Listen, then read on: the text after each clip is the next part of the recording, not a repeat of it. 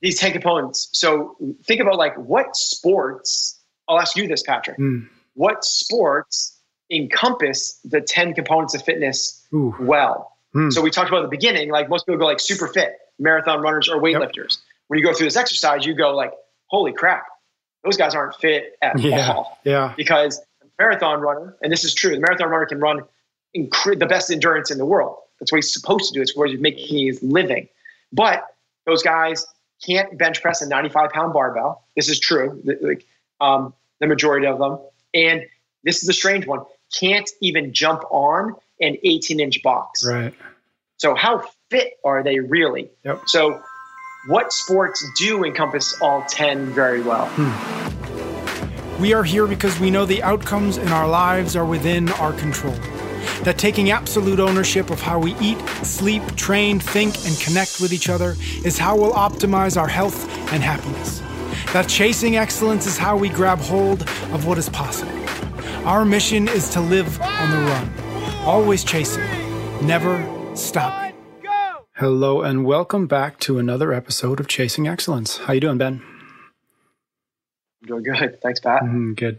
Today we're going to take a listener question that I thought, you know, a lot of folks often reach out with 2-minute drill questions that occasionally I will, even if they're not conducive to a 2-minute drill, I will still make you answer in 2 minutes. But occasionally I'll pull them aside and we'll try to have a full conversation on them. And that's what this one is. And roughly speaking, the question was about, you know, we have, and we've talked about the 10 components of fitness before, and we'll list what those are just for folks who either can't remember them or don't know what they are. And the question was about how can we assess each one of these, or how can we assess ourselves at each one of these components, right? How do I know if my balance is good, or how do I know if my strength is good? So is there a movement, or is there maybe a workout that we can do really for the sole purpose of saying, okay, well, where am I in this, you know, coordination or stamina or whatever else? And so just to start, I'll just read through, I think it makes sense. I'll just read through the list of the 10 components. We've got cardiovascular endurance, stamina, strength, flexibility, power, speed, agility, coordination, balance, and accuracy. And so maybe to start off, Ben, it might make sense to just give like a really high-level overview of what collectively, what are these components of fitness trying to do? Why do we pay attention to these 10? What are their importance? Yeah, so in terms of assessing or measuring your fitness, we have to define what fitness is. And fitness is work capacity across broad time and modal domains. And what that means is, in English, it's your ability to do work, like get a task done across broad time. So that means from 1 second through 1 minute, 10 minutes, an hour, and even multi-days.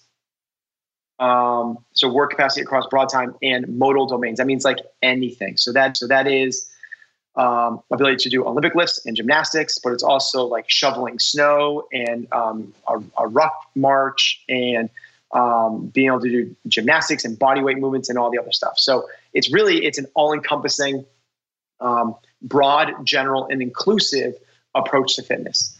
These 10 components is one of the methods we could use to assess our fitness. And the saying is, you are as fit as you are capable in each of these 10. Mm-hmm. So the debate has raged forever in terms of like, who is fitter, the marathon runner or the power lifter? The guy that can run a marathon in 2 hours and 20 minutes, or the power lifter that can lift 1,000 pounds?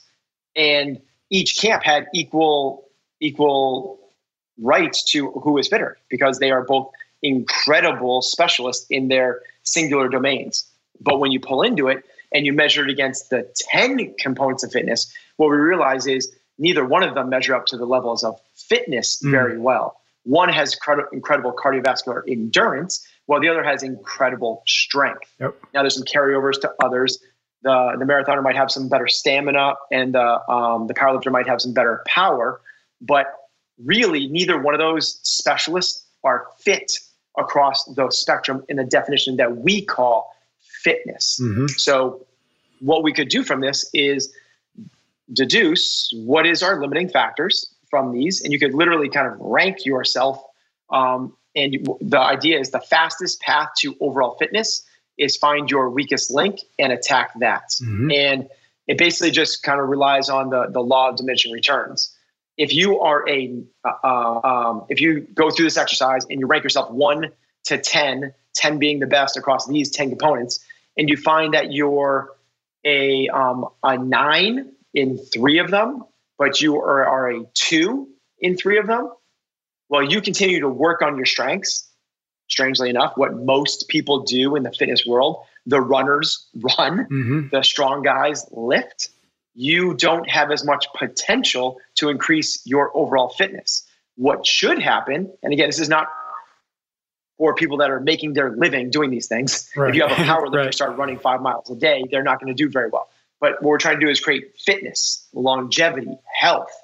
What we want to do is get the power lifters starting to do more endurance stuff. And we want the endurance guys to do more strength stuff. Now, that's the two opposite ends of the spectrum. It's easy to deduce, easy to use those as examples, but there's a lot of things that fall in the middle, and that's why we have these 10 components. So we can go through the exercise and kind of figure out what are the appropriate tests for each of these. Yeah, love that. So that's what we're going to do today. We'll start from the top. Cardiovascular endurance. Okay, so as we go through these and we try to create the test, what we need to do is we need to do the best thing we can. So first we have to do is like essentially give someone a little definition to what this actually is. Then what we'll do is as much as possible, try to isolate this one thing. So what we don't want to do is go like, okay, your cardiovascular endurance is great or it sucks, but actually it's because of another factor that is overriding and clouding the test. Mm-hmm. So cardiovascular endurance, this is basically like, think about your lungs. It's the easy way to think about it. It's like, can you go long? Do you have a good opportunity to use oxygen as your fuel source? So this is not about your speed. This is not about your power. This is not about flexibility. So the first thing that kind of pops up when people hear endurance, to me, the easy pick here would be like a 10K run. Yep. I think there's actually a better option though, because if you are a 230 pound male, your 10K run is going to suck. It doesn't matter how good your cardiovascular endurance is. You're going to be limited by an outside factor that is not cardiovascular endurance, which is your body weight. Mm. So to me, a better option, similar to that is, let's say you have bad joints. Like your joints would reduce your performance in a 10K run. To me, a better, well-rounded test that could truly deduce your cardiovascular endurance would be what's called a relative functional power test. Mm. Not the word power is in there, but bear with me. What this is it's get on a C2 bike, get on a stationary bike, any sort of stationary bike, and record your average wattage for 20 minutes. Simple as that. A good score for a guy is going to be in the 200s, 300s is great, 400s you could be in the Tour de France. Mm-hmm. And from there, divide that number by your weight in kilograms. And that right there is the relative aspect of this, because on a bike, bigger people are going to perform better than smaller people. It's kind of the opposite of running. Yeah. So it's weight specific. This takes into account the weight specific variable there. So I made that sound really confusing. It's really simple. 20-minute bike, record average wattage. It's very simple. You can just create the screen that just does that. Yep. Then divide that by your weight in kilograms. And that number is a great representation of your cardiovascular endurance. Mm-hmm. Just kind of paint a better picture. If you're above a 3, you're pretty fit. If you're above 3.5, you're really fit. If you're in the 4s, like you're kind of a freak. If you're in the 4.5s, you could probably go to the games. If you're a 5, you could win the games. Mm-hmm. Got it. And if you're in the 6s, if you're in the 5.5s, you could be in the Tour de France. Mm-hmm. If you're 6s, you're going to win the Tour de France. Mm-hmm. Probably a dumb question, but the purpose of it when you start that is to go as hard as you can, holding whatever that pace is as high as you can, right, or as fast as you can. it doesn't matter how you approach it because it's going to take your average. Right. So some people are going to come out. So you come out strong and then go hard in the beginning, come out strong and fade. Other people that have done this before know that that's a really bad idea. Got it. And are going to start off a little bit underneath and then try to climb throughout. Got it. Very cool. I had not heard of that before. Next one, stamina. Okay. So stamina is kind of the opposite of this, but in the same category. I know that sounds weird. It is, again, how long can you go, but it has nothing to do with your lungs or your heart rate. It has everything to do with your muscles. Mm. So when you hear stamina, this is actually it's so funny that we're talking about this. Literally, Men's Fitness reached out to me last night asking for the definition, the differences between endurance and stamina. Huh, that's funny. So I think a lot of people get this confused. Yep. Stamina is muscular endurance, whereas cardio, vascular endurance is your lungs. It's your ability to use oxygen. Okay. So the easy one that pops up immediately here is 100 push-ups for time. Okay. Like, you get a good score on that or a bad score on that, not because you're strong, not because of flexibility, not because of your cardiovascular endurance, but your ability to repeat that muscular movement. Now, the limiting factor there is we're just testing kind of your upper body pushing. Mm-hmm. So we could even kind of like create even a better test than that, maybe with like strict JT, which is 21-15-9 of strict handstand push-ups, strict ring dips and push-ups. And maybe that's even a better test. But then again, you're only getting the pushing. Yep. So maybe the better test, again, might be Karen, which is 150 wall balls for time. Now you're getting kind of a stamina play. Anyone's done that? It's kind of like shoulders and your legs kind of like give out before your heart does, your lungs, your breathing. But even that has a lot of breathing to it. I'm giving some options, then I'll come finally to my final pick here. The next option kind of from there is a really cool stamina play is a 400-meter prowler push at half your body weight. Okay. So because of that, your heart rate's going to go up. Yep. It's never going to go to 180. But what gives out is kind of like just the muscles. Your calves just ache, your quads burn, your midline is heaving. It's a really cool test as well. But to me, that's still Karen, even JT, and certainly the prowler push all involve a lot of cardio, cardio aspect to that. To me, what I would put in here, just to make it a pure muscular endurance one, it's funny because like people think muscles, they think moving, is a static plank hold. Just how long can you hold the plank? If you're, to me, like a novice is 45 seconds to a minute. A trained person is a minute and a half to 2 minutes. And an advanced person is in that 3 to 4 minutes. But an elite is, and people that train this and try to get better at it, people can hold planks for like, the Navy SEALs, one of the very first things they have you do is hold a 45-minute plank. 45 minutes. Yeah, that's crazy. Now, if you know anything about those guys, that they have a lot of stamina. Yep. Like they can just keep going and going and going. So I think it's a fairly good test for muscular stamina that, again, isn't going to be limited by a second factor. Yep. Which is what we're trying to do here. And just the plank is on elbows or push-up position plank, or does it matter? You can choose. I'm saying on elbows. To me, that the other one is a high push-up plank.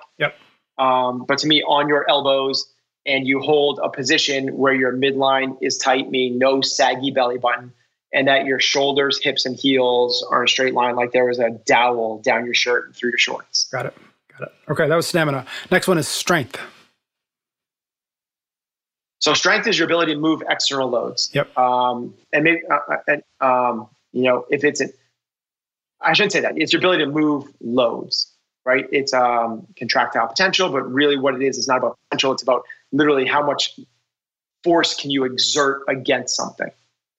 So the first one that pops up to me would be a back squat. Okay. Now, the problem with the back squat, and I love it as a test. If I was running the CrossFit Games, I would choose this as my strength one. Mm-hmm. The problem with it is that you're going to be, if someone is limited by flexibility, it's going to look like strength and it's not, mm-hmm. because they can't get down to achieve the movement. So you have to lighten the load, low it up to where they can achieve the prescribed rep range. So it's limited by something else. Because of that, I would flip to a second one, which I don't like as much, but because of the third, the second factor, I would switch to a deadlift. Got it. Deadlift requires very, very little anything else other than strength. Mm-hmm. It's probably the purest test of strength that there is. Mm-hmm. You could pick a deadlift, but deadlift doesn't incorporate as much total body strength as a deadlift would. If flexibility weren't in the equation, I might even then turn it into a 1-rep max thruster, because then you're getting legs and upper body and all the rest. But to isolate it to the one factor, I would choose deadlift as the strength aspect to it. Take it. Okay. Flexibility. This to me is the easiest one. It's a, it's an overhead squat with a PVC. If we were able to get a little bit more challenging from that, I would actually move not in load, but I would turn it to a 1-arm dumbbell overhead squat. Yep. That actually, because here's the reason why. Overhead squat, any good physical therapist, it is the functional movement screen. You know, there's the Gray Cook or the Gary Cook functional movement screen, which they have you do all these different things. Essentially, you can pretty much deduce almost every range of motion limitation through the overhead squat. Mm-hmm. The one thing is that if you are exceptionally flexible in one area, you can kind of get away with some other things. If you have incredible ankles, it's not really testing your shoulder flexibility. So because of that, what I might instead do is a relatively light, call it like 15 pounds for women, 20 pounds for guys, 1-arm overhead dumbbell squat. Mm-hmm. And because of that, there's a lot more that's challenged inside of the movement, and you can identify quite a bit more. And is the weight just to add a little bit of counterbalance? Like, why not just literally overhead with nothing in your hands? What does that do? Yeah, you could, but it depends on the if you have somebody to assess you. Yep.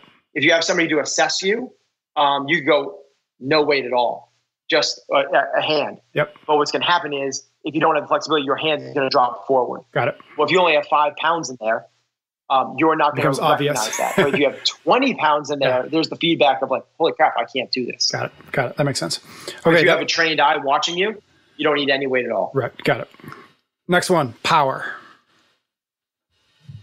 Okay. So power, the difference between strength and power, if strength is is force production. Power is force production divided by time. So how fast can you move a load?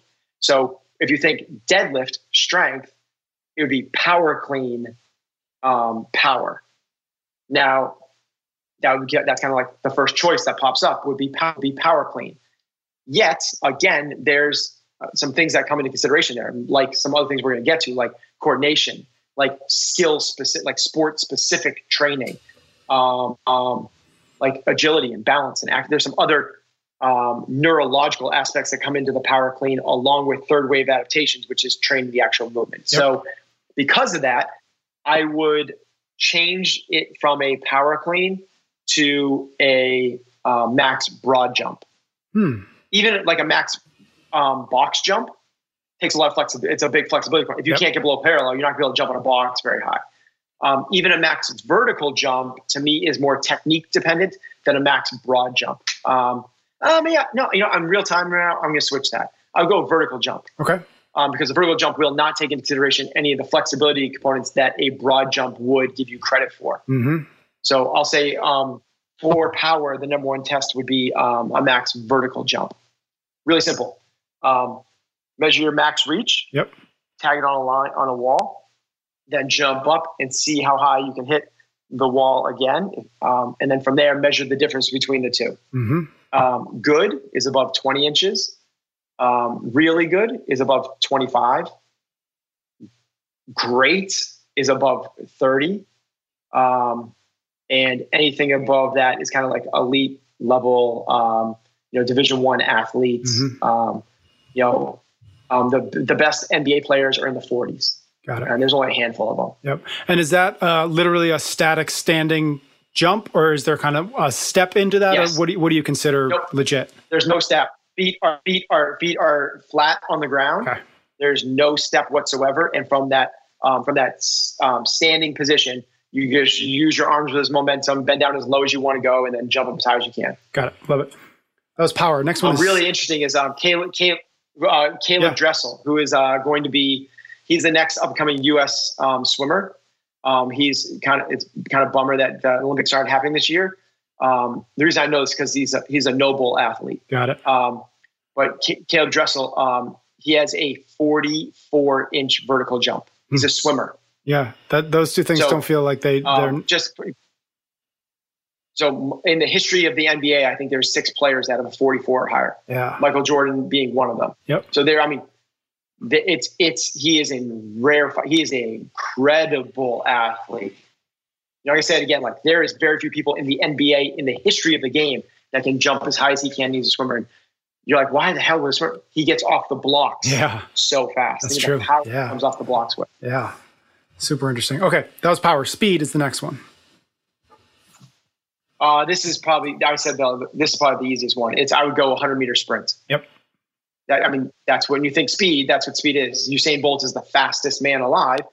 He's the most dominant athlete, and he has a world record for the 100-meter sprints. Mm-hmm. That's your speed. Yep. Simple. Next one is agility. Okay, so agility, if we define it, it's the ability to change direction, start, stop, and go, and all that quickly. So for me, the test there is the 5-10-5 Pro Agility, which is you have 3 cones, all 5 meters apart. You start at the middle cone, straddling it, so 1 foot on either side. From there, you sprint 5 meters to the first cone, then you change direction, sprint 10 meters across to the other side cone, and then you sprint back through the middle where you started. It's a very short, quick test, which it should be for testing agility. It's quickness. But to me, that is the best test for agility. You are literally changing 180 degrees in both directions. And it's not long enough that you're testing speed. It's not short enough that you're testing power. Yep. To me, that is the test for agility. Very cool. Next one is coordination.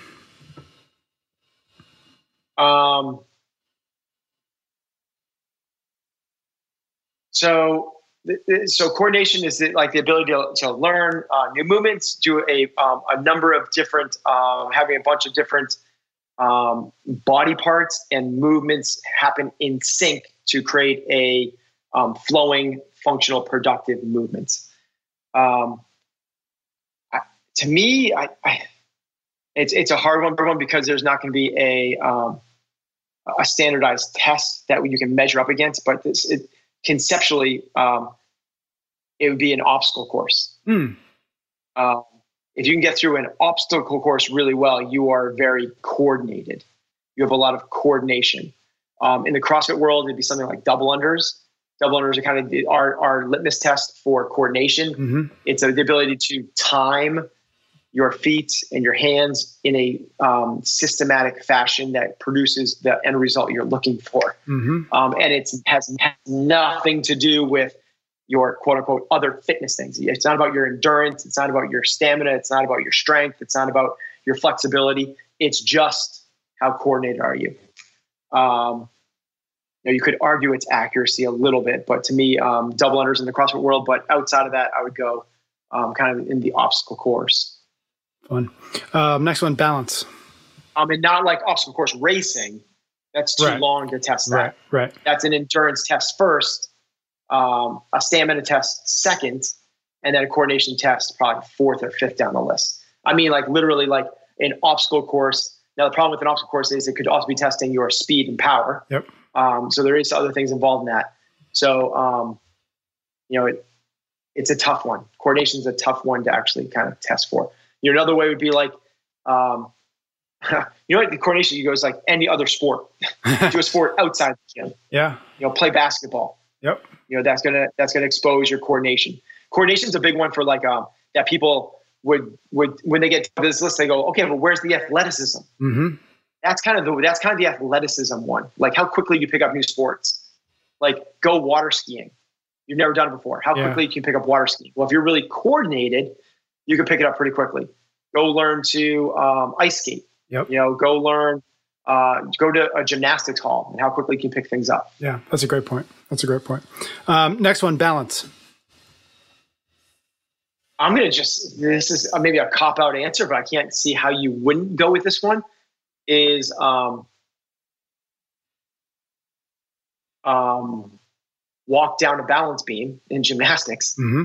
turn around, do a 360 and then walk backwards on the balance beam. Mm-hmm.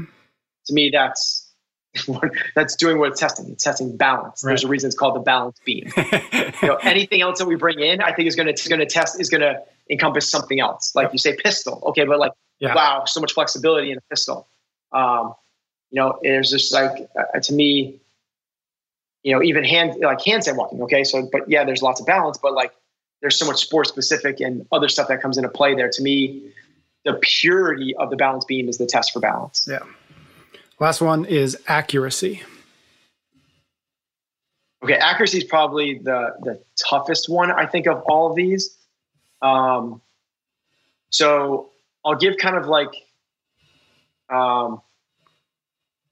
so shooting a gun, shooting a bow and arrow, like that's the, because there's nothing else, right? There's nothing else but accuracy with those. So that's not a bad test. And it's a reason that a sport like biathlon is kind of cool, right? You're testing cardiovascular endurance and accuracy, which is a component of fitness. And yes, it's very specific. It's shooting a gun, but those two things combined are a really cool test of a bigger, broader scope of fitness than just one or the other. The accuracy one's tough because it really, if you have nothing else, you're not going to be looked at as a very good athlete. Mm-hmm. You know, if you're a skeet shooter, you have a beer gut, like, you know, you're just really good at accuracy. Okay. Like if you're a biathlete, like you're pretty damn fit. They like control your heart rate and then hit a target at X number of meters, whatever it is. Yep. So then you kind of get into like the more sporty type things. It's like basketball, you know, it's like things like that, like lots of accuracy, wall balls, like our sport. But to me, it's something like, and I get that there's a lot of other things that come into play, but a snatch takes an incredible amount of accuracy. Mm-hmm. You know, for you to be able to hit the positions and that bar has to land when you're close to your one rep max, and it's not a matter of what that one rep max is. It's just how frequently can you hit it. That's a test of accuracy. Like how consistent can you be with 95% plus of your, you know, if you're doing it frequently, it'd be a test of stamina as well. But mm-hmm. Basically if that barbell is an inch too far in front, you're going to miss it in front. If that barbell is an inch too far behind you, you're going to miss it behind you. That's an incredible amount of accuracy to get a barbell from your shins to over your head within a inch and a half span. Mm-hmm. You know, if you're playing with an empty barbell, there's not as much accuracy at all. You could be off by 4 or 5 inches. If you are playing with 70%, you could be off by 2 or 3 inches. 80%, 1 or 2, you get that close. Now you got to be dead on accurate with it. Yeah. So it's a weird one. You know, you can go from like the super specific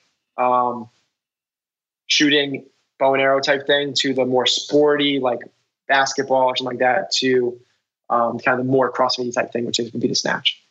Yeah. Last question as we kind of wrap up this conversation about the 10 components.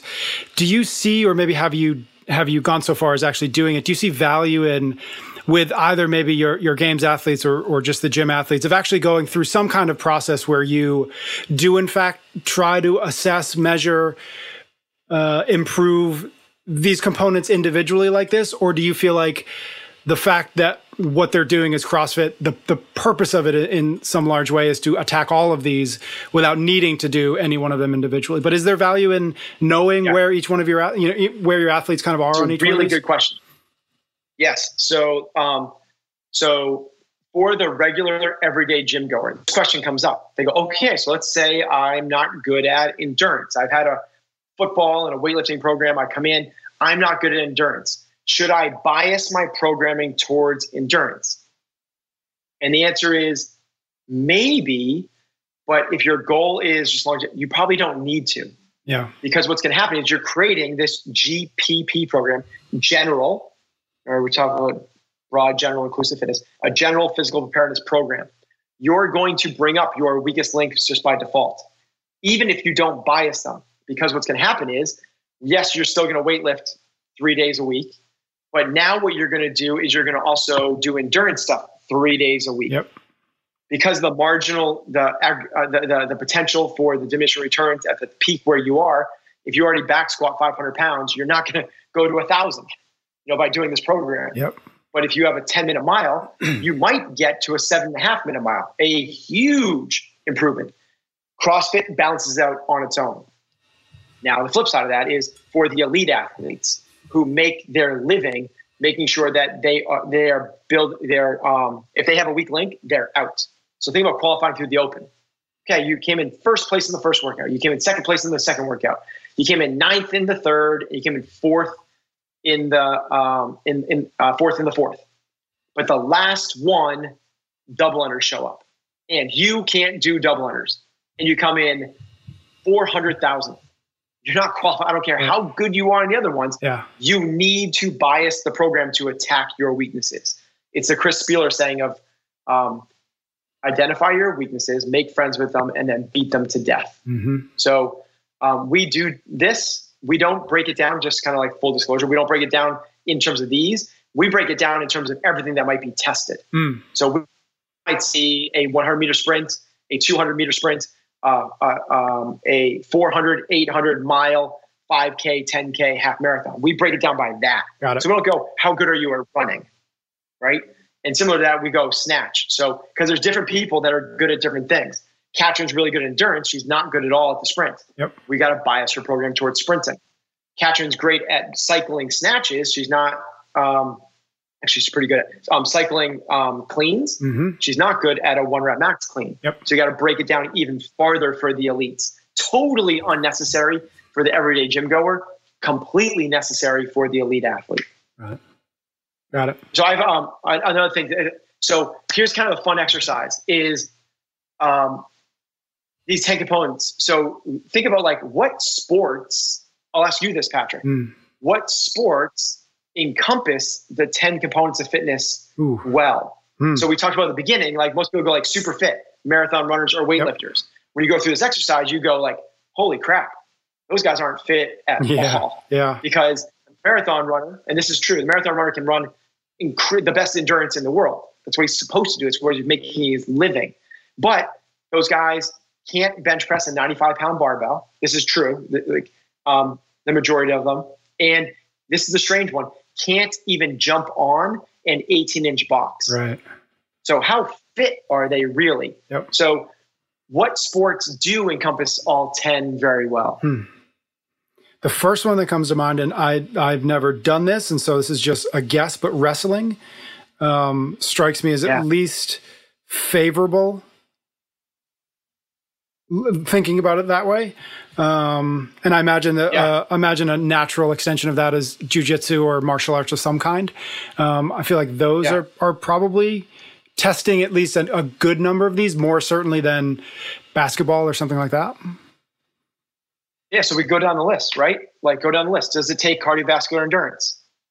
Championship rounds or 5 rounds of 5 minutes, 25 minutes. So that's on the I would say that even with the breaks in there, there's a fair amount of cardiovascular endurance. And you go down like strength. Certainly they're moving. I mean, they're picking up human beings that weigh 220 pounds and some stuff, and body and like try to push them off of them. Stamina, muscular stamina for sure. Just try holding your hands up like this for 25 minutes. So I agree. You go down the list, great flexibility, like incredible flexibility to get in and out of those jiu-jitsu holds. So I think of UFC. Yeah, I was going to say that feels like a natural extension of that too. Yeah. Yeah. So I think UFC, so kind of like cool things, like what a lot of people kind of go to is like soccer, but soccer is missing a few of these things. Mm-hmm. Soccer is missing, like, there's not much strength. There's not much strength in soccer. So I think UFC is one. I think rugby is one. I think hockey is one. Hockey is definitely shorter intervals. An average shift is like 45 seconds or something like that. Mm-hmm. But across a 2.5-hour game, there's some endurance for sure. And if you don't have endurance, you're not going to last. And think of the balance, accuracy, coordination, the neurological sides of hockey, right? Yep. Accuracy, balance, agility, and coordination. So those are neurological. Those are like what most people call like skills that you harness through practice. Whereas the first four, strength, stamina, endurance, and flexibility are more garnered through training. It's like you got to pound the pavement. You got to run your miles. You got to lift the weights, that type of thing. And speed and power are the combination of the two. What's interesting, the sports that we listed there are all contact sports. I wonder what about that is lends itself to this conversation?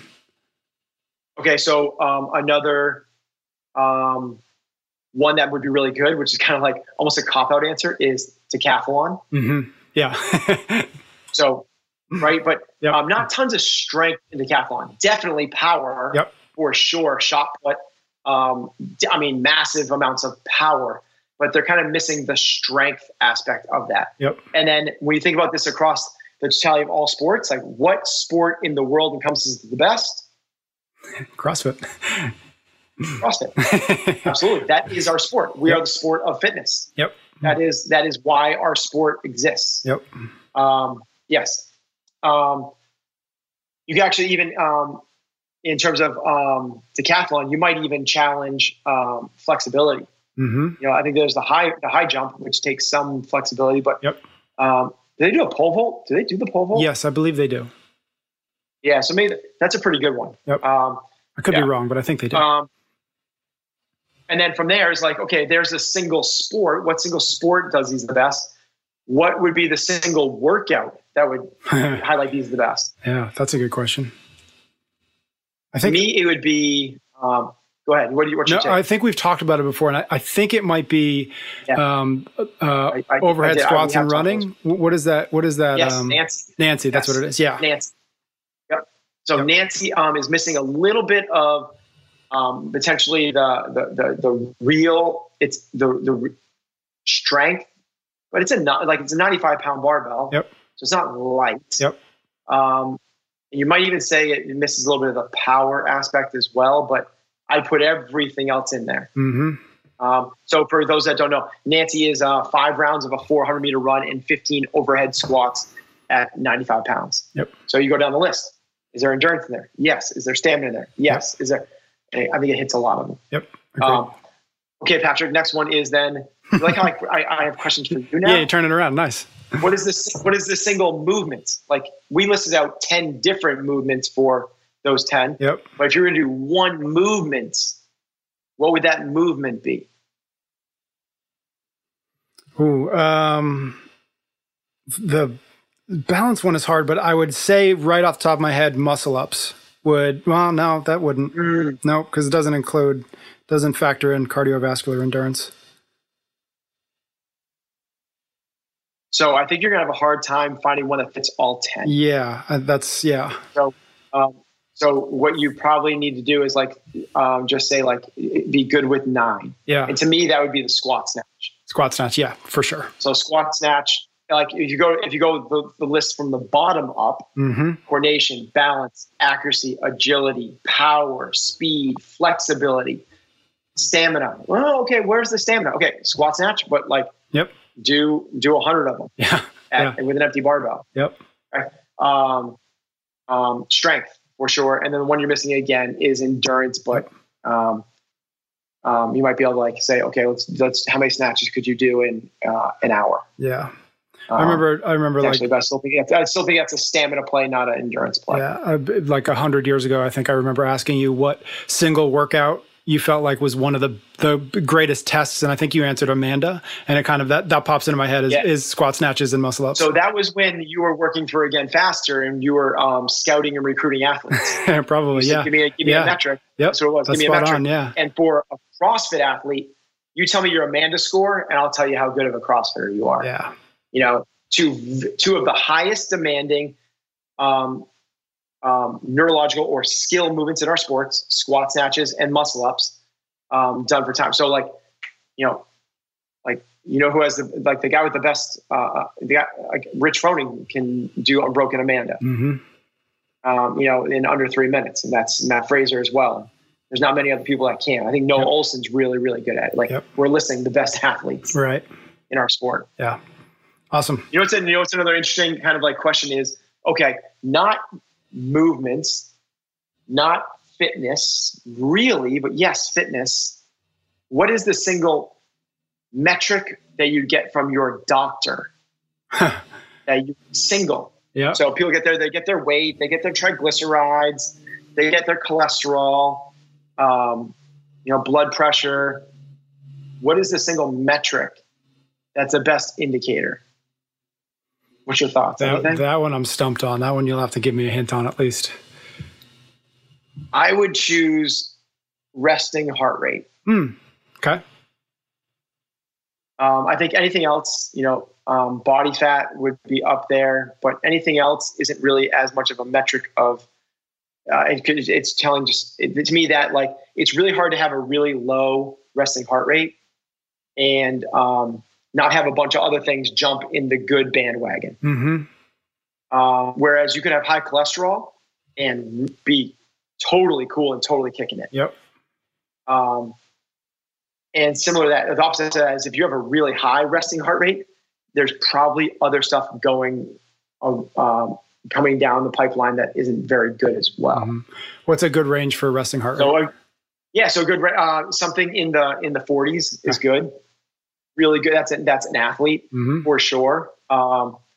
Something in the 50s is still super healthy. 60s is normal. 70s is might raise an eyebrow.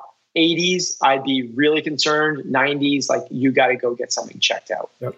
When I was doing Ironman triathlons, that's the other thing is it can be totally biased for people that do more cardiovascular endurance sports because it's testing how many times does your heart have to beat to do its job, which is send blood through the entire body and kind of do the whole oil change thing. So if your heart's really strong, it doesn't have to do it very often. Yep. If your heart's weak, you have to do it a lot. Yep. When I was doing Ironman triathlons, my resting heart rate was 33. They used to be really worried about when I would go there. And so, I think it's gonna be okay. What are you at now? Do you have a sense of that? I'm in the low 40s. Okay. If I'm really chill, not overtrained, not stressed, anything like that, I can get into the 30s. But generally, it's more like a 41 to a 44. Nice. All right, my man. I think that's a good place to wrap up this conversation about assessing the 10 components of fitness. Thank you so much. Thank you to everybody who listens, and we'll be back next week. You can get every episode of Chasing Excellence wherever you listen to your podcasts or on YouTube. Until next time, thank you for listening.